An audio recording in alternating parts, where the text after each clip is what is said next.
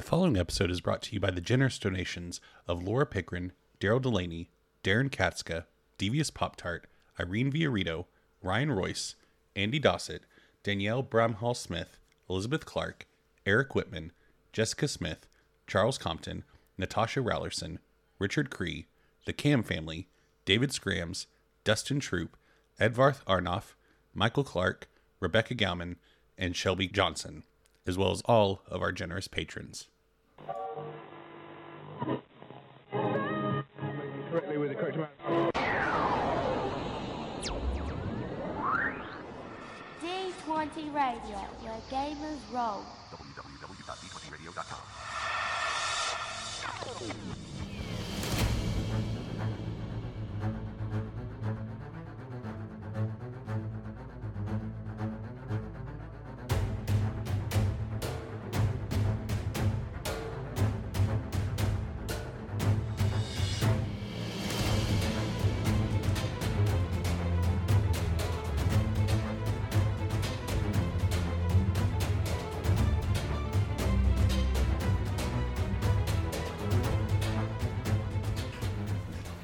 Hello, everybody, and welcome to Eberron Renewed, an actual play tabletop RPG podcast where we use the Genesys game and the Eberron campaign setting. I am Jeff.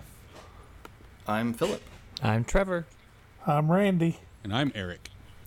And since I'm talking uh, at the front of this, you know, and also, you know, counting, this is an, an Eberron. Title of the episode. Uh, You know, okay, a lot of clues. The fact that we requested questions if you're on the Discord. A lot of clues. You know, uh, uh, way to go, all of you sleuths. You figured it out. This is Eberron Reviewed. Uh, this is where we go back over the last three episodes. We are still mid arc.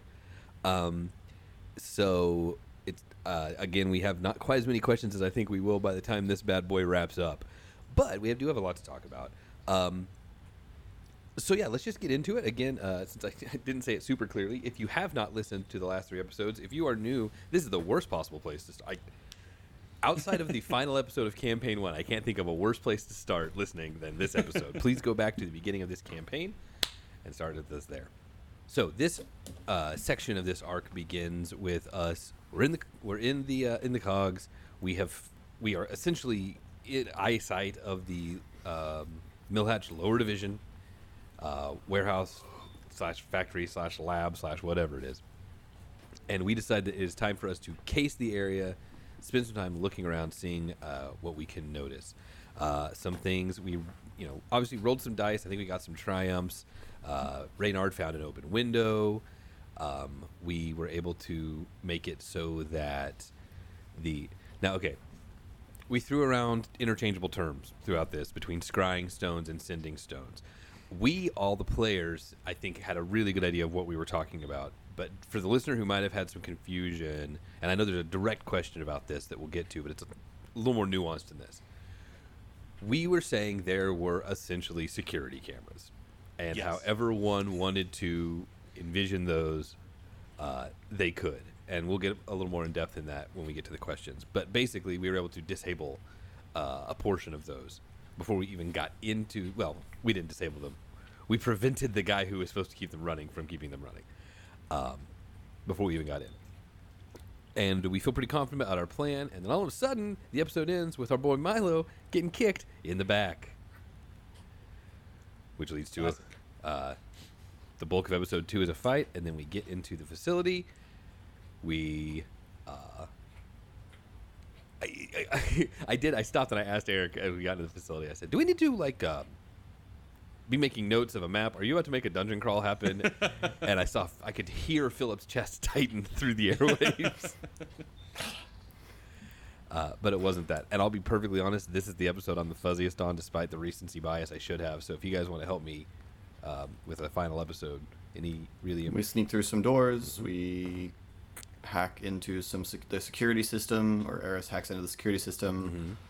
Um, Reynard gets to be invisible. We sneak through the room and find a hatch in the bottom of the floor where there's screaming coming from. And we descend and are met by the lizard.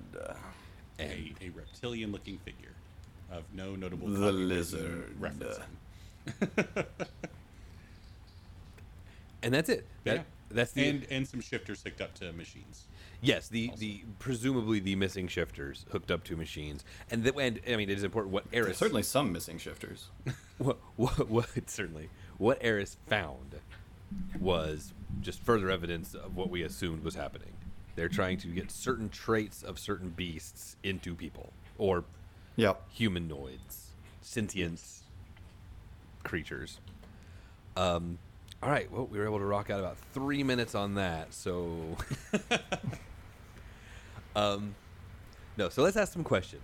The first one is from Darren. A question for Eric. Eric, or Darren says that he loves the way that you used the player's input and dice rolls to build out the details of the warehouse right at the table.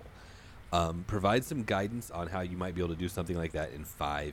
And of course, Philip and Randy, having both also DM'd, if you have some ideas, I'm sure that Darren will be happy for any and all input.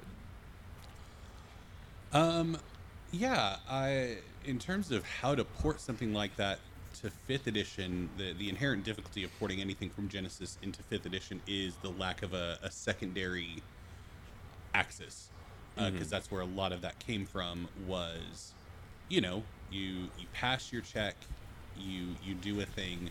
You have advantage. You get to establish a thing. You have threat. Something else gets established. Same with triumph and despair. Um, I think you could do it with degrees of success. Yeah. Um, you set a DC for just accomplishing what you were trying to do, and then, you know, in increments of five above that DC, you get to tack on uh, some way in which it is advantageous to you. Yeah, you just don't get the good but um, or no and. I mean, yeah. no, I mean that's true. I mean, you could you could do it where you set the DC, and then if it's within five of the DC, you do the Succeed with a cost. with a yeah. cost, and then, Mhm. um, and if you're below, you fail with an advantage. So you could do something like that. It's not elegant in any way. Um, another way that you could do it is have them roll like. I, this is just as an elegant, but have a secondary die that represents the the secondary conditions. So like a Hmm. D12 or a D6 or whatever alongside the D20. Uh, but once again, you're you're dealing with inelegant solutions, uh, trying to do a mechanic that doesn't really. But I think the meat of Darren's question is how do you how do you let the players' roles Yeah. flesh out the play the situation, and Yeah. you can certainly do that without needing the the very specific scenario of fail but or Yeah. succeed but. Yeah, it could be as much as 1 to 5, there's no way up. 5 to 10, there's a rope. 10, 10 to 15, there's stairs.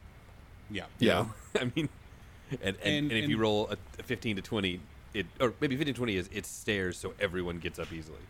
There's your extra yeah. oomph of and it. the the important aspect of it that uh, that was in the episode is, I mean, save yourself some trouble as a DM and don't come up with what those are. Like, just if they if they pass with a certain level of condition, just ask them, okay, what what's true about this scenario? Uh, that's Or even if they just pass. Yeah. Uh, I've, I've run a game where every knowledge check, where I didn't, you know, create a detailed setting, and every knowledge check, I made the player answer whatever question they had just asked and wrote it down in my notebook. Yeah. So, yeah, I think there's a lot of ways um, to do that and just be fluid, uh, be flexible, and um, much like with Genesys, uh, allow your players to provide the input and the insight of what they want. Um, and if they can't come with up with anything, then obviously you can step in and say, okay, well, is this good enough? Do you like this? And- so, and if yeah. you've never and done I, I think if your- something sounds reasonable, like that probably would be, then I don't even know that I would necessarily make them even roll. yeah, If it just sounds like, yeah, that place would have that.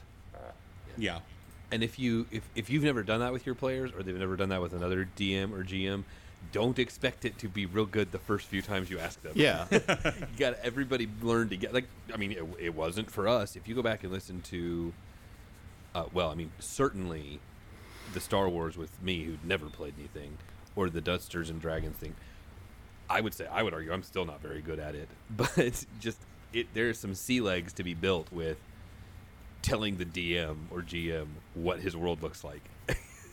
yeah and that's that's I mean one of the biggest growing pains uh, I think from early early games in any D20 system, whether it's D and D, Pathfinder, what have you. Either trying to make your D20 game more narrative or transferring over to a more narrative system like Genesys is, you know, uh, early on at most tables the DM is the the pack mule. They have everything on their back and they're they're trying to carry that load and trying to get the players involved in that does take a lot of work, I guess. Not at the fault of the players, just you know, you establish a certain dynamic, and when you start to shift that, it just takes time. So, yeah, I would not be able to live with myself if I didn't point out the fact that at some point during all of that, Eric did say, "If you don't play Genesys, you don't get that good butt," and that feels important to me. so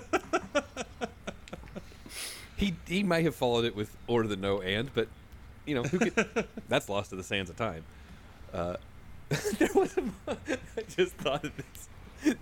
Wow. At one point, it was after we had cased the place and we said we were going to go to the the whatever local bar and and Eris and Hob got milkshakes. At some point, Eric goes, and there are other people in there, and they are consuming drink and food. And I was like, Eric is a human, right? I. My DM and dear friend for years is not in fact an alien, is he? listen. Sometimes I, my brain gets tired, and it just says words in in in an order that is Um, passable. To be fair, I did tell my son that his chair was on the chair about 12 times before I got shirt out properly earlier this evening. So, okay, Why was his chair on the shirt, Jeff? yeah, nice. Very well. 'cause kid's got to got to get big somehow, and he won't go to the gym. So, I put his necessities under heavy things, and he'll either get it or he'll be cold. All right. I promise I'm a loving father. Uh, tough loving. All right. Um, Arnor wrote a um, a very uh, how do I almost said very long. That sounds derogatory. It is accurate. Arnor- it's, a, it's a lengthy question. Arnor wrote a well considered, lengthy uh, question and comment thing, and I'm going to do my best to distill it to the couple of questions that I think are at the crux of it. And I apologize, Arnor, if I don't do a good job. Please give me a couple more for the next time. Okay. Um, uh, he's t- uh, the crux of it all is uh, the first portion of it is talking about at some point uh, I flipped a story point and it was just like yep, and at one point Randy flipped a story point and then was made to roll uh, on top of the story point flipped. Um, also, uh, so there's part of the question is Eric, what is your decision on story points work versus story points plus roll, and also when you choose to flip a story point. Um, it it has been noticed that it is almost not I don't almost said almost exclusively. Sometimes it feels that way when you're playing it. uh, it is more often than not during combat to upgrade a check um, for us. So, when do you decide when it's appropriate to flip a story point? Um, when do you decide it's appropriate what we get to do with ours? And then also the throwing in the blue dice thing, and that is a bit for us as well. So start with the first part first.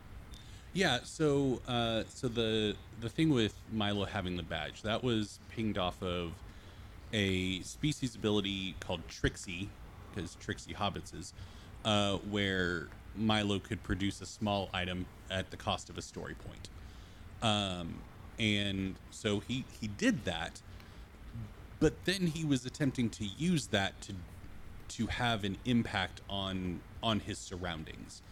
Um, I mean, another way of thinking of it is if Milo had flipped that to say, "I have a knife," he doesn't just get to stab somebody. Like he would have to roll to to actually stab. Um, and so, yeah, it was very clever and very very well thought out by Randy. But you all were up against the ropes in that room. You all had come in hot, and things were not going super at that. And the conversation had been going a long time. Like, there's none of us who, upon meeting someone who really is trying to get into our house, and then suddenly they go, "Oh, By the way, right, sorry, I'm a cop. cop." there's none of us who would just go, "Oh." oh, Let me back up. um, yeah, and so also yeah, try to get into my house for a half hour and then tell me you're a cop and see if meter changes.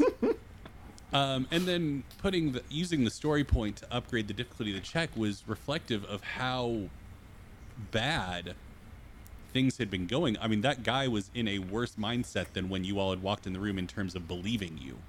and wanting to give you information uh, or cooperate with you. And so, yeah, I mean, the check got upgraded because because of that reason. Um, and generally speaking, I try to avoid just arbitrarily upgrading a check without spending a story point. Just saying, yeah, and it's a red, unless the enemy has adversary, in in which case that is just the mechanics. Um, whereas, and honestly, I don't remember what story point flip uh, Arnor is referencing in terms of of Jeff. Uh, but I mean, it's it's very similar to the last episode of this arc, where uh, I think something was used to establish a window above the door.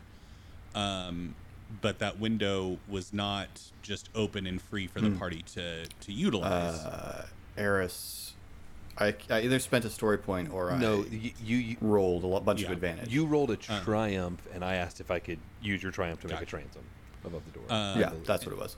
And so, yeah, I mean, the the story points being flipped or triumphs and advantages having an impact on the world that can benefit the players is totally reasonable and obviously the way the game is intended to be roll or utilized. But the other people in this world have agency, and they their opinions can change about the player characters, and that's going to be reflected in in social roles and stuff like that. And while Randy being very clever, uh, and this is something that I'm reconciling in my own brain uh, over the past couple days with some discussions that's been going on in our Discord. Uh, but you know, people at the table being very clever or very good with their words or very um, inherently charismatic, having an innate advantage over other players that maybe don't possess those traits when it comes to social skills is a dubious like like for the past six months i've been lifting weights and working out a lot. Can i have advantage on all my athletics checks? Because i've been working really hard at becoming physically stronger? No, uh, see? Uh, so just because i can use words well I mean, do you- i get advantage on all my charisma checks? Um, and so so yeah. Anyway that's just something that i'm uh, i'm reconciling in my own brain but uh, no i mean absolutely if with the blue dice thing well, hang on. I Hang- tend- I, I actually oh, didn't. I realized after I said that I didn't articulate the blue dice portion of this. yeah Um, why don't you give out more blue dice for good, clever ideas or good role playing? And also, Yeah. why don't we? And the other side of that, which is fair, why don't we petition you for more blue dice for clever ideas? I and see my my thing is the the school of thought that i was kind of raised in as a Genesys gm and the tables that i played at and ran really early on um the the gm tended to very much put it on the players to ask for a blue die like if you can justify a blue die you can have one. But they weren't as quick to just toss them out i guess. And so that's just something in my own style where if you all were to ask for blue dice, I am very rarely going to say no. Uh, but I tend to not do the best job of keeping in the back of my mind to give them out. I also don't administer as many black dice as I should either, to be fair. But I Uh, I need to be better. I'll say this: I know myself well enough to know that if I if, if I got it in my head that I have to petition for my own blue dice, I would become insufferable. However, given the opportunity to petition for blue dice for the other three, I would I would be sufferable. It you, there would still be suffering, but it would be better. you would suffer. Uh, but but it would be endurable. Yeah, stuff. yeah, exactly. Um, I, I kind of like that idea. Uh, I, I, I might employ that personally going forward as being like, okay, but did you hear the way that Trevor said that? If Reynard That's said very that, kids then- on bike. Uh, I think it's I think it's a little bit kids on bikes. What it is, it's it's very Yeah. freeform universal. I- You- I meant that positively. Yeah, yeah, yeah. Uh, No, I know. I, I know. There's only one part of kids on bikes you absolutely disliked, uh, That- that's and true. that is not a part of that. Uh, freeform universal is a kind of, you know, uh, ephemeral RPG is the best way to say it. And one of the things they do, they call them foo points, F-U, freeform universal, uh, that you can pass out to, or you can you can petition to be given to your other players, so that they can enact magical abilities. Uh, I kind of like that idea. For my part with this, um, Eric very rarely sets very high DCs. Um, and frankly, I have Eris pretty darn tricked out uh, with all of her gadgets. So Eris is usually rolling at least one bonus die on any roll just from all the gadgetry that she's got going.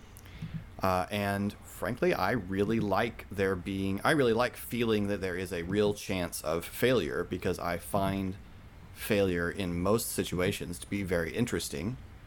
Um, you know, unless we're rolling something something dumb, which we're not usually. We've gotten pretty good about not not rolling over things that will have no consequence if they fail. Yeah. And I'm interested in seeing which way the story goes, and so I'm not really inclined to stack my rolls um, to just try and guarantee to do- try and do more to guarantee success. Yeah. Uh, I realize that the way Genesys works, you can't guarantee perfect success because that, and that's a good element of design. Uh, but that's that's my thinking on it. Is I'm not uh, I'm not unaware that I could ask for blue dice. I'm just I, I feel that I've got a good hand, and um, you know, when I have a hand that I'm worried about, I will sometimes try and think if I can justify asking for one, and if I can, I will. Uh, but if I feel okay about the hand that I'm rolling, then I I won't because I want to see what the what the dice tell me.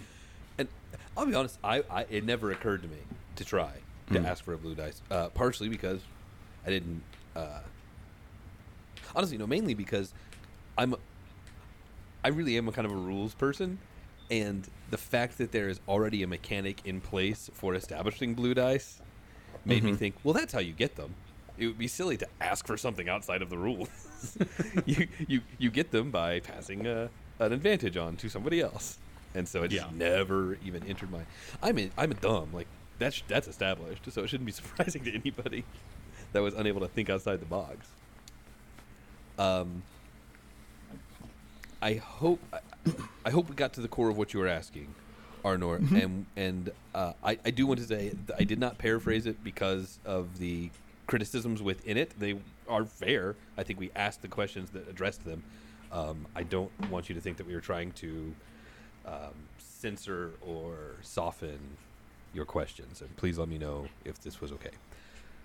Continuing And I just want to let, Yeah, let me go just add real quick to you know when my, back to the badge, you know when Milo did that, I mean, and Eric had me make the rolls. I mean, it, it didn't even occur to me like, well, how come he didn't have Jeff make a roll? I mean, you know, that just didn't enter my mind. Mm-hmm. I thought, and based on when Milo had come up with the idea, I'm like, yeah, no, this guy's. My thought is this guy's not going to believe me. I'm going to have to make a roll. I mean, that was just in my head. So anyway, Milo did not feel slighted in any way. Good. Well, and and one last one last piece before we move on through this question because the the frequency with which I flip story points was something that was also brought up, and the reason I do that is because from a design standpoint, uh, turning a purple into a red does not actually uh, make it less likely that the players will succeed. Um, adding purples does that, um, and making the red just increases the likelihood that something interesting will happen, and with a despair, and that's like my preferred world Uh, like is is with you all succeeding, but with something interesting happening on top of that. Like I want to see you all succeed and leave devastation in your wake. Uh, Uh, we have rolled remarkably few despairs. yeah. Like Yeah. I don't feel With like the we amount of roll a ton dice of I've red dice. I don't feel like we roll a ton of red dice, especially considering the amount of yellow dice that we are able to throw That's at true. most problems. Yeah. Um, but for the for even for the amount we have rolled, I feel like we've rolled remarkably few despairs over the course of the campaign. Obviously, I have just awakened the the dice gods. Yeah. You went and did But- it, bud. You know, We could even cut this out of the episode. It's done been said, and that's what really matters. my phone, my my phone's gonna have targeted ads for despairs for weeks now. um. Okay. All right. Uh, Mark has a question. Um, welcome, Mark. I think this might be your first question we've addressed on on Eberron Review. I know he came through with Yeah. Kyber shards, right? And jump. Yeah. Okay. yeah, we had a couple of Kyber shards, including this one because it was a crossover. It is. It's a crossover. In fact, first thing, who crossover question um, for Eric slash Philip, respectively. That's from him. No respect from me. When you're running a game with a PC who doesn't seem invested in the adventure you're telling, not the player, the character, Uh, how do you create plot hooks to try and draw them into the campaign? Have you ever had to handle a situation in a home game where a PC left the campaign because they just didn't fit with the rest of the party?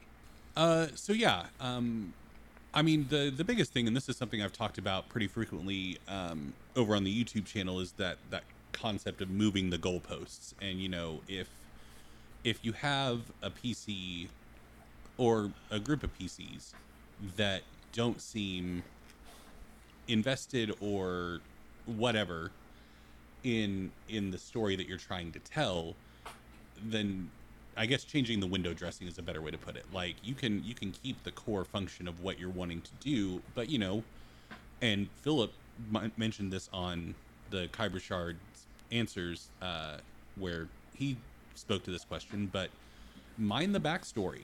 Like go go into the history of this character and figure out what they care about, what the player cared enough about to put to paper in terms of this character's background and history. And I mean, that should be something like you're striving to do from the outset in, in the way that I tend to design campaigns. But, um, but yeah, I mean, I think that's, that's what you, you need to do. Now, uh, to answer the second part of your question, uh, fortunately, I've never had to handle a situation in in any game that I've had where a a player character left because they didn't fit with the rest of the party of the story when I was DMing. I I have withdrawn a character from a campaign because I didn't think they fit well with the rest of the party or the story being told. It was before we'd learned se- about session zeros. Yes. Um, and yeah. Um, and yet, ironically, every time Philip and I have tried to do a campaign with a session zero, those have been the ones that have floundered. No, but, um, but yeah. So, yeah, I mean that that's that's my thing. Is I've done it as a player, but never as a DM have I talked to a player and said, "Hey, I don't I don't think your character's going to work. Let's figure something else out." I've had that conversation at session zero where somebody's pitched a concept and be like, "Well, can we tweak some things?" Um, but I think that's a very different thing. Um, I think most most players, I mean me, if if I don't feel like my character is, you know, fits the campaign, or if I haven't become invested in him, like you know, like Theradak, it was Yeah. like, you know, this just isn't working for me. Can you know? Can I get a new character? Can I roll up somebody else? yeah, you know and i'd do Yeah. the same thing if i thought my character just didn't fit the campaign i'd say Yeah. i don't want to just quit can i get somebody new no, you get one, Randy. Your character that's leaves, it you're out. you're done Your character dies, you're out. This is D and D hardcore. uh, You have to hand over your character sheet and tear it up. yeah. We're gonna Give me your melt your dice sheet. down. You're you're out, you're out of the table. dishonorably discharged Okay. But yeah, Um, let's Anyway. let's jump back because I accidentally skipped one. Uh, also from Mark. Uh, question for Philip and Trevor. Listening to the latest episodes, it feels like your characters don't want to be in an RPG campaign, if that makes sense. Was that intentional on your part to create a character that didn't want to be an adventurer, or have they evolved to become that way? Do you see them ever becoming those types of characters that want to go on adventures, or will they always want to fight against the idea of getting swept up in a story? Trevor, I've talked. To you haven't. Uh, I think Reynard's would be more of just avoiding obligation rather than not wanting to go on adventure. Does that make sense? Yeah. yeah. um, Yeah, Ra- Ra- Reynard's got some strong Bartleby the Scrivener vibes. He just doesn't, he just doesn't seem to want to do much. so yeah, I mean, I, I would say he's down to like do what the group is supposed to do, but maybe not necessarily going to be like, hey, let's do this other thing that you guys don't really have any association with other than me. and, and Reynard's Yeah. kind of just, I mean, uh, correct me if I'm wrong, but he's just kind of out for himself. I mean, he's there, but if he needs to book it, he books it, you know, but he's looking after I mean, number I set one. up- I've said it before. As long as the job gets Yeah. done Yeah. and the payment gets gets where it's supposed to be. Uh, Eris very much wants to be an adventure adventurer. Um, Eris is not convinced that she's employed by the right people anymore after, you know, one of them threatened to chop off her hand. Uh, so, you know, I don't really, she doesn't really want to be employed by these people anymore. And she's deeply unthrilled by the degree to which we're becoming increasingly entangled in the houses. Um, but Eris very much wants to be an adventurer. Uh, she's not convinced she wants to be on the specific adventure that the Boromar clan wants her to be on.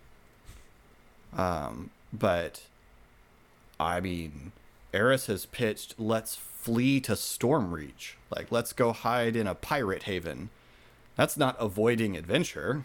Um, It's a new adventure. uh, so no, Eris is Eris is not fighting against against adventure. Eris is not uh, averse to adventure. She would love uh, to go on adventures. She is not convinced that we are currently on a wise adventure. Um, and yeah, but mostly, mostly, Eris has had a terrible three or four weeks. uh, and she's very unhappy Yeah, I guess at a lot of people. Uh, one thing that I have not considered is how different the last month has been from like the rest of Hobbs' life. You know, um, I and that and that's on me. I really like Hob has always, or for a while, just been jobbing for the Boromars, but I can't imagine it's looked like this. So I really should be playing that more. I think it's interesting, and I I, I, I, I hope Mark doesn't think I'm pushing back. Uh, that he didn't mention. Uh, Hob doesn't feel like anything he's done so far has been particularly adventurous, and the closer it starts to veer to that, I think Hob might start to get more concerned about it. Uh, Hob Hob likes his corner of Sharn, where he cracks heads and makes money and has friends. Um, so he, Yeah, he Eris has was- been, I will say he has been very amiable, which I think might have been what colored this. Like he's been going along with the things he's been asked to do because he is a loyal person who does his job. But I don't know if he necessarily considers himself adventurous. Yeah, and Milo's Um, having thoughts Eris about can I just pretty- be a bookkeeper again? I mean, you know, if it wasn't for this Milo magic actually stuff, wants to retire. if, if it wasn't for this magic stuff, he's all of a sudden found himself with. That's what he would be doing. Hmm. Eris was perfectly happy to be a petty thief uh, for the Boromars, which kind of seemed to be our original job. And Eris is very happy to make things for um, for them. But Eris has Eris has a very clear idea of what punching her weight looks like. And the more we veer into ticking off yet another dragon marked house, and the more Eris is terrified every time we're invited to, to see Satan. Eris wants three or four degrees of separation between her and the head of a criminal organization. Um, uh, if she has to, and, uh, or she wants to break away and be our own criminal organization. Um, but Eris has a very particular idea of what her punching weight is, and she feels that we are currently punching way out of our league to flip and mix sports metaphors. Punching above our weight class. Touchdown. All right. Uh, Arnor comes back in. Eberron question How are you guys liking the change from a single session adventure to a multi session adventure? Additionally, is it better or worse doing multi session arcs virtually? As in, do you have a better note taking system when you do everything in front of the computer? I will say, as far as notes, This this might be good to round into Arnor's next question Okay. because it is could we talk about the benefits of the short reduced episodes and the normal one session arcs and then the long adventure? So expanding that into kind of a pros and cons Okay. between the two Sure, absolutely. formats. Um, I will say this: I, I, my note taking system has changed in that I'm taking notes this campaign, uh, which has nothing to do with virtual and more to do with me taking this seriously and wanting to be better at it. So, I also take notes um, in a notebook, just like I did with Barrick. Uh, I, I mean, for one, um, we're recording at our computer, and you guys don't want to hear me typing notes. Yeah. For one, I, I got a, a quieter keyboard because of all the recording that I do, and I occasionally have to look something up. But uh, me typing all of my notes down would be no good. Plus, I like I like handwriting. Um, I won't go off on a teacher rant about all the benefits of handwriting notes over typed notes, but um, look it up; it's there. Um, I will say, as far as um, going from a single session to a multi-session adventure, uh, by and large, we did actually get entire arcs done in one recording session, but it's not every time. So we regularly will be like, okay, we didn't get to start recording until 9 p.m. We've got two episodes in the can. Can we get back together three days from now and get a third one? Um, Yeah. I mean, it happens. And Yeah. even when we were doing campaign one, there were times where Philip couldn't make it in, or if I wasn't feeling well, I would remote in. Um, so we we've been doing variations of this since probably midway through campaign one. Was when we finally started being like, okay, we need to keep recording, and Philip cannot make it up. We'll go virtual for this time, and so that actually hasn't been a huge change. Um, we are all champ- champing at the bit to get back around the same table together for sure. Five sure even. um, um, Um, and then as far as the the only con uh, that I have found of not doing of doing interstitial reviews during the middle of an arc if it runs long is people just don't have questions because they like to ask questions about how it ended, how it began, how it ended, and what changed between the two. Um, so it's a lot more filler from us. Uh, we appreciate those of you who do have questions. Uh, we also appreciate those of you that don't have questions. I'm down with everybody, but um, that's the only con that I have in all Yeah. of this is I think it's I think it's more difficult to harvest questions or honestly interesting things to say sometimes. sure. Doesn't keep me from talking, but Um, I, I don't know. I like both. This one, we've gotten to be a little more involved. Um, on the other hand, I do enjoy the you know the nice, tight, episodic feel of um, of a single session adventure. Like that's nice. But this one, we've gotten a lot more detail. We've gotten a lot more development. Uh, I will say the only the only thing I might call a con is something inherent in Genesys is because you earn XP every episode, you get to tweak your character every episode. Uh, and technically, we're allowed to do that, but I can't bring myself to. and so I've just got XP piling up, um, waiting for the next time where there are a few days where I can justify uh, Eris learning something new. Uh, and so that's that's burning a hole in my pocket, and and I hate I hate that feeling. Um, but that's that's not actually inherent in anything that Eric has done or that the campaign is. That's just my idiosyncrasy. And if You know, the I didn't think about it. obligation keeps piling up, we won't be spending it anyway. Well, that's a different problem. Uh, guys, I'm doing my best. I just want to say, I have reduced my obligation on every occasion that I've been given to do so. so are presented with opportunities to reduce your obligation at every occasion that you give. Hey, you had an opportunity, you just didn't take it. I didn't even know who those twerps were the first time we saw them.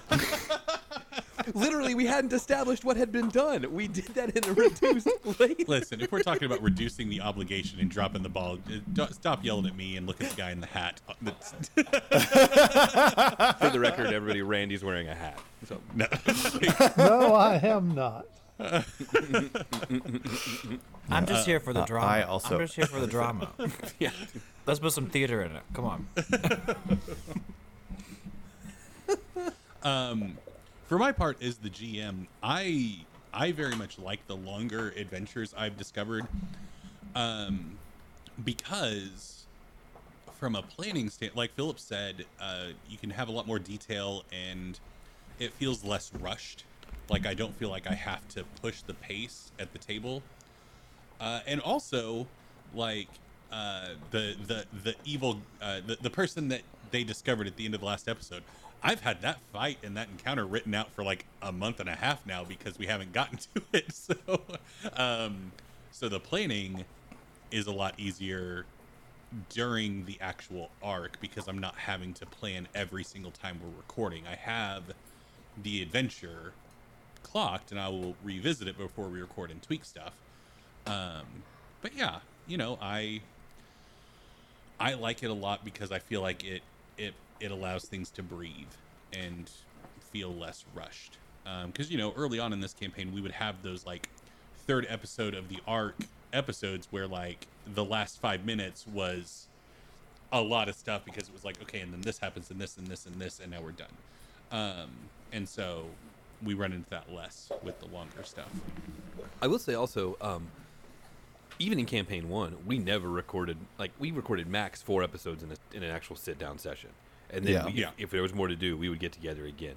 And I think that stems from well, one, we're all like most of us are are, are, are parents, all of us have other lives. Um, but by and large, we just know that we're going to sound a lot better uh, doing two hour threes than one hour six uh, Yeah. of, of a session to play. Like we, we you know, we're, we would get tired, we would get burnt out, uh, and so I think that we all also know our own limits for giving you guys quality. It's different. I, I'll play seven hours with my buddies that know, you know, poor people in Michigan have to suffer through. But when it, but when it comes to uh, this podcast, we just we know better than that. Uh, in fact, Yeah. Yep.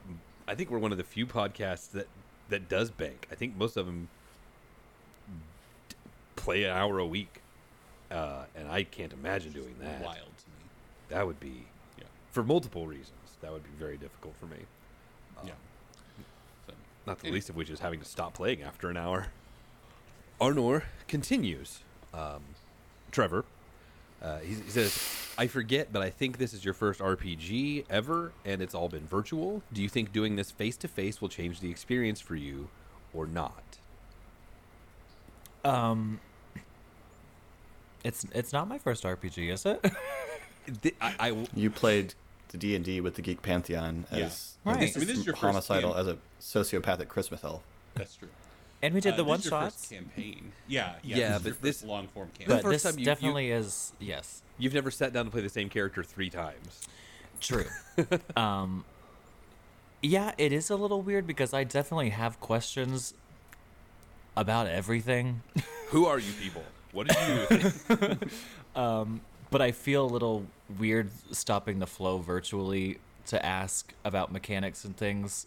And I feel like I would be like if we were in person, I'd be like, "Hold on, what what is this? What are we doing? Yeah. Who are we?" Um, so yeah, I am still kind of lost. You can probably tell, but I do try to edit most of it out, Trevor. I try to pa- paint you in the best light you give me. So. good. yeah, I will say I've never once heard on a released person. episode, Trevor. So um, yeah, so I, I don't know if it's necessarily difficult, uh, but I'm learning at a, a, a different level, I guess, than I, I would if we were sitting around a table. I will say, of all the tabletop RPGs in existence, I don't think there is a short list that goes past Genesys in systems that are not that do not flourish in a virtual environment more. Like Genesys is so so much different around a table compared to what we've been doing for this campaign. Um and so yeah, I, I Well, think I know that I had seen you guys play it at the the con, and I mean, you guys would you'd roll the dice, look at it, and be like, "Oh, we got this," and I was like, "Uh, "You do who? What?" and so I like the virtual like, uh, not an app, Just the, give the you the website we're using. Yeah, that just says, "Okay, you got two successes and one yeah, fa- failure, whatever it was." Um, yeah. Yeah, but you'll know the rules so much better when you start actually having to interpret the dice. Yeah. that is also true. And plus it's cheating, Trevor. Stop cheating. I remember my first Gamer Nation con. I sat down with some guys to play something, and the fella next to me, really nice guy. I wish I could remember his name, uh, but he, uh, I rolled, Philip. and I had the ge- yeah, that's right. uh, I had the Genesys generic system dice, and I rolled, and I just kind of turned. And I was like, "It's been a while since I've looked at these. Which one's this?" And he's an FFG guy, and he goes.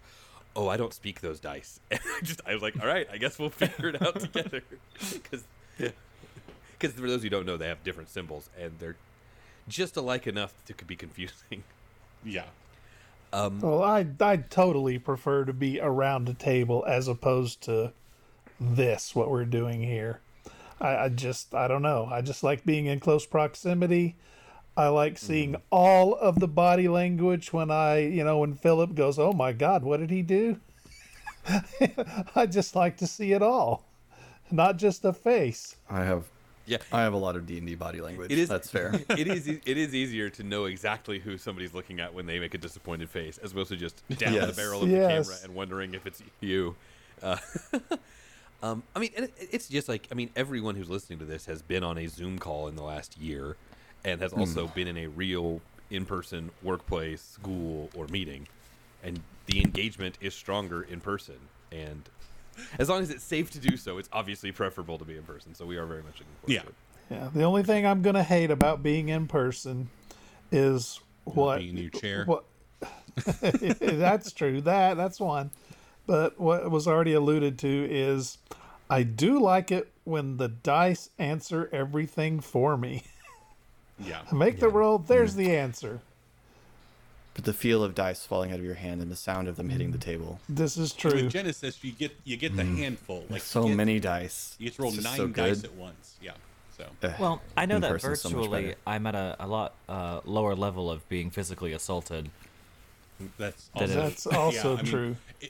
if I would have done the Vigo rant and pointed in Jeff Jeff's face in person, uh, I might have had to go buy new glasses the next day. Um, I think we all know that if you had done the Vigo rant, you wouldn't have pointed in Jeff's face in person.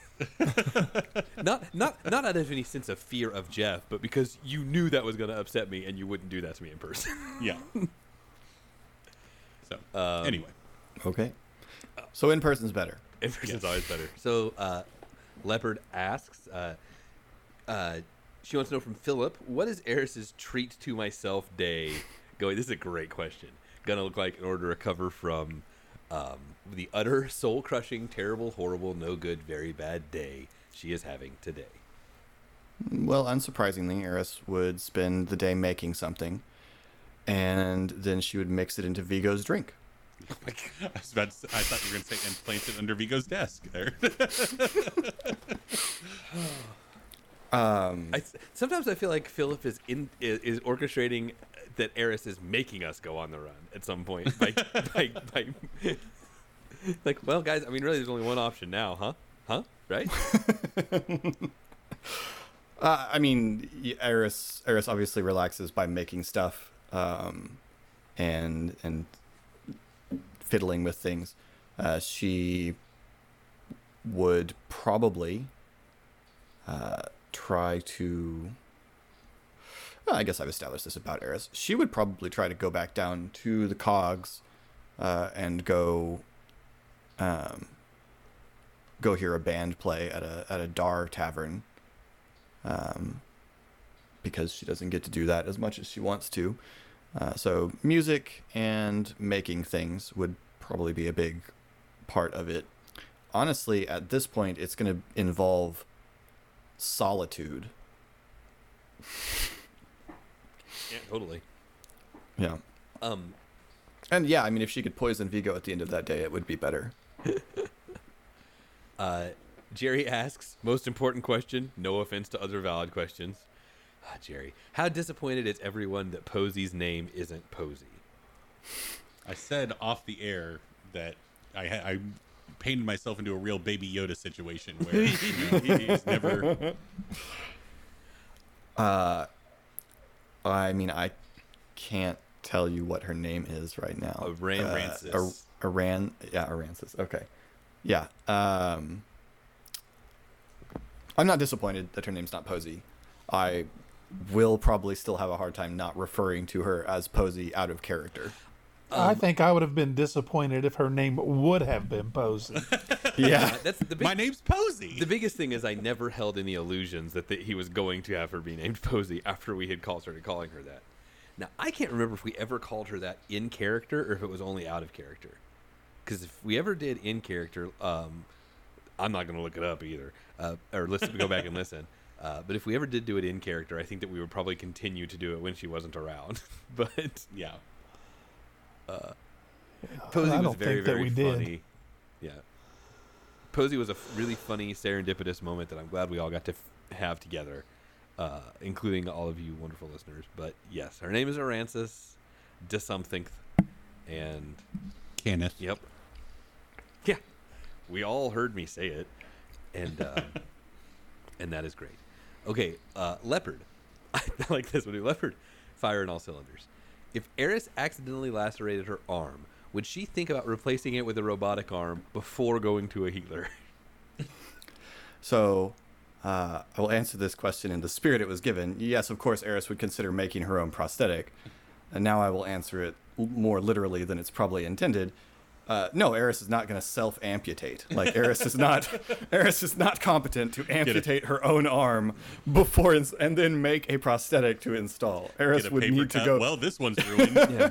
Eris would need to go to a healer before she could think about doing that. But I mean, yes, if Eris if Eris lost her arm, I mean, honestly, just yes, Eris would think of after the horrible trauma that would be involved in that. Eris would think of all the cool things she could make as a prosthesis. Um, but in addition to her interest in that area of in, in artifice, um, I have no idea what the cost is, but the cost of getting House um, Jorasco to regrow an arm, uh, I mean, Greater that's a restoration. I that's think is no, it's uh, it's not. It's um, shoot, ah, it's like regrowth or something, or regeneration or something like that. Um, anyway, it's a very high level spell that would be super expensive. Uh, and that regenerate. That's the name of the spell, and it is in D and D terms, uh, seventh level. Um, which would require and I, a very I high assume level some healer. some real components too, like I Yeah. dust for twelve a diamonds handful- or whatever. A handful of people on the continent Yeah. capable of doing that. Like Um, I don't know what. And they're all off fighting, you know, dragons, not repairing. armor. not not having the heal skill, the heal spell on uh, Eris. I'm not deeply familiar with its intricacies. I'm sure there is some level of the heal spell that would allow you to regenerate a lost uh, body part, or probably there is. But I assume that, like regenerate, it would be pretty intense in the difficulty. I wonder has has Eris ever thought, while certainly not impossible, it would be much more difficult to create a prosthetic arm with only one arm. I should probably go ahead and get started on this preemptively, just in case. Uh, I don't think she has, but she's probably had that thought. Uh, I'm sure that Eris has all sorts of interesting thoughts about Olive's uh, rig Oh, I uh, and the the immense usefulness of that. Um, and, and so Eris would Eris would probably require some assistance in building a new uh, a new hand for herself. Um, the built-in knife blade of which she would use to kill Vigo. Um, Man.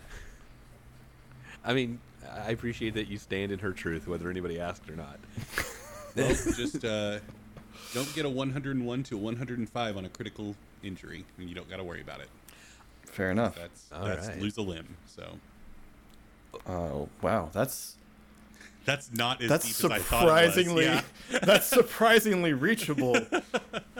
you only have to have one critical injury already to have or, that or option. vicious. Yeah. Or vicious. Oh my gosh. I'm much more concerned about this now. Richard asks, uh, he says, I may have missed it, but was the group that jumped Milo part of House Tharashk, or were they security for the warehouse? Or did Eric not say, and it's a mystery for another time? I think I said they're Daask, which is the rival, one of the rival gangs to Boromar. They're, Yeah. Uh, I mean the the beef going on with uh, House Deneth and House Tharashk. It's it's that, but the criminal underworld of the proper criminal organization, and then the monstrous criminal organization. So, yeah, they saw. Although they are, I don't know. Maybe we don't know this. Uh, I, am I'm never sure how much we know because we have we're a part of a gang that has a beef with them. yeah, They are also out of. They they do also deal with with quote unquote monstrous races, yeah. uh, which is probably where the. Con, uh, uh, mix up Yeah, That's, yeah. yeah. Yeah. Came in. so, uh, so yeah, they they just saw Milo is a known associate of Boromar and has been for a long time. So they saw a Boromar boy wandering around in their turf and kicked him in the back. So, All right. Okay, Richard has another question, um, and and, and, and an Irene follow up that I need to pull up. Hang on. Okay, so Richard has another question. I always thought that sending stones were rocks with magic runes, but Eris was essentially trying to hack the stone. Could you explain how this would work? Does a sending stone have circuitry, or was hack more of a metaphor for messing with the runes? And Irene kind of follows up on that. Uh, in fact, she begins continuing from Richard's question. It sounds like you and the players were envisioning those stones functioning more like video security camera system. That's funny. She actually asked this question after I had said that during this recording. Uh, do you? Where are you, Irene? Your Google target marketing. Did you consider creating a different magical item, crystal shard, or doohickey to do that? And I would like to start off by saying, criminal lack of doohickey so far in this campaign. Continue. Excuse me. Oh, those are not. Eris's entire wheelhouse is doohickeys. How dare you sell Eris short? Those are not doohickeys. Those are apparati. who's the what's its? um, so, I mean, once again, the, the terminology got flipped. Uh, I did use the term scrying stones because I did want to dis- I did want to distinguish them from a sending stone, which is auditory, and making make it something that was visual and auditory. Um, so it was something different from a sending stone. Um, and yeah, I mean, Richard, if I'm being perfectly honest, uh, when I described them, I thought they were rocks with runes on them also. But then Philip rolled really well and said, "Hey, can I pull a component out of it?" Yeah. So then the the appearance of them shifted based on the dice, which is is Genesys. I mean that like um and and you know we we went back and forth on what that looked like obviously. but- Sure. Well, and and any product of I mean they're a product of artifice. So i- inevitably because what we've got is a magic item that perpetually scries. So this is like a artifact level magic item. This is an awesome thing. Uh, and the sort of Eberron assumption that I work off of with Eris is anything that is a complex magic item, especially if it's made by a house, uh, is made of is made up with schema, um, and so uh, I, you know, was imagining how I was accessing it, which I tend to imagine Eris. Uh, when she's trying to mess with magic, Eris is Eris sees the matrix essentially. Like Eris sees the the magic of the spell, and fiddles with the spell itself. Um, but we had the triumph. I wanted a component, so we decided there was a panel. Yeah. And I mean, uh, in terms of Irene's question of why not just some make something else, um, I like the idea of magic rocks being stuck everywhere, and I I like the idea of the simplicity of it. So that's why I went with what I did. So. Yep. Yeah, I, and, I, and I think this is a universal thing, especially when you're playing. I mean, if you're playing high fantasy, maybe not so much, but in a setting like this, uh, I think it's kind of a universal thing that you round off to the nearest current object for what a thing does. I mean, Sure. uh, sending stones are a bad example because everybody immediately turns them into walkie talkies, which is essentially what they're designed to be anyway. But yeah, scrying stone, it's a, it's a camcorder now. Uh, Yeah. the little green discs, they're hoverboards. The boats are cars. You know, it's just we. it's what we do. Big boats are trucks. Uh, Big boats are trucks. Dogs are boys. Cats are girls. I don't know what else. um, okay, and our last question for this one is from Becca, who hits it out of the park again with a totally not related to anything question that she just wants to know. What of the more obscure kitchen utensils would each character use the most? Things, for example, like a zester or mezzaluna. Does anyone know what a mezzaluna? Is? A mezzaluna- Because You know I don't. A I mezzaluna. don't know what any obscure utensils are, so I don't know that I can even answer that. A mezzaluna is the herb chopper that is the semicircle with multiple blades that you rock on the counter to cut herbs into strips or whatever. Greens. uh, I actually don't like mezzalunas. Um, I, I, I, I I just I these did the first two things that popped into my head, and both of them involve eggs, and one of them is real, and one of them is just dumb. But I think that Hob has, I think Hob eats a lot of eggs. He sees it as reasonably cruelty free, uh, and high in protein. But he also finds them boring. So he got Eris to make him a a, a Sharn equivalent of you guys know what a golden scrambler is? Is it the thing that shakes the It does- egg it- before? It does not shake it. For much like it. much like tensile versus shearing strength, centrifugal force is the only way to break an egg yolk inside the shell. It spins that mofo real fast. I used to do it with a long sleeve T-shirt. I would put it in the sleeve and whip it up you like can a hard uh, boil scrambled eggs, which so you- sounds disgusting to me. No, it's personally. it's perfect. It's perfect. golden eggs are the best. But so he, he he got a golden egg scrambler, and then after he hard boils them, and this is a real thing, and you can look it up just for funsies. He takes it and he puts it in an egg cuber, Oh my god! and that is Yes, exactly know what, it sounds is. like. It is you put a warm hard boiled egg into the egg cuber, and it's like you torture rack down the little screw part, and it turns it from an ovoid into a cube. Hard-boiled eggs are the one of the easiest things to quickly make for a meal, and Hob has turned it into the most like difficult. An elaborate procedure. Okay, first off, the golden scrambler takes seconds. It's on the box. All right. Secondly, the, Hob has- the egg cuber. I already said was a joke, but yes, I do have one. I have. Hob had- has I reduced his meal had to one. protein cubes. Yes. Yeah. Yes. Yellow protein cubes. and I make a castle, and I siege, and I eat. because he, with Hob's size, he needs that many eggs to maintain that muscle mass. Look, Well, when he was a lad, you know, He, he only ate four dozen eggs. And so Right. this this thing that Eris has made is Oh, big sorry, enough guys, to I do a a dozen eggs at a time. yeah. So it's a long. It's it's long and thin, and you can open it up, and you can put three or four eggs in at once. okay, thank you all so them much for listening. Uh, Hey, I've been hey, Eric. hey! This ain't your show, bub. I run this party. And the- Apparently, it's Guy Fieri's. The, you know what? Okay, fine. Uh, I'll just stop answering questions. I guess. Eris's obscure utensils. Eris has I'm out. Eris has made uh, one of those things that you could buy on a late night, um, on a late night uh, uh, infomercial that you know slices, dices, and juliennes all at the same time. Um, so Eris has some sort of contraption that you can that just will do any kitchen function. Nice. I don't know why, but I feel like Reynard just likes to sit back in a chair and peel things. Just a peeler. Just, just a potato peeler. Not if he's asked to. If No, someone needs him to to. peel potatoes, he will Doesn't not do even, it. doesn't even eat them himself. He just has a whole bunch of stuff he peels. Yeah, th- Mi- Milo's got nothing. I, he Milo eats peas off of a knife. I mean, that's Milo, Milo has possession. That's so hard. Well, you do it with honey.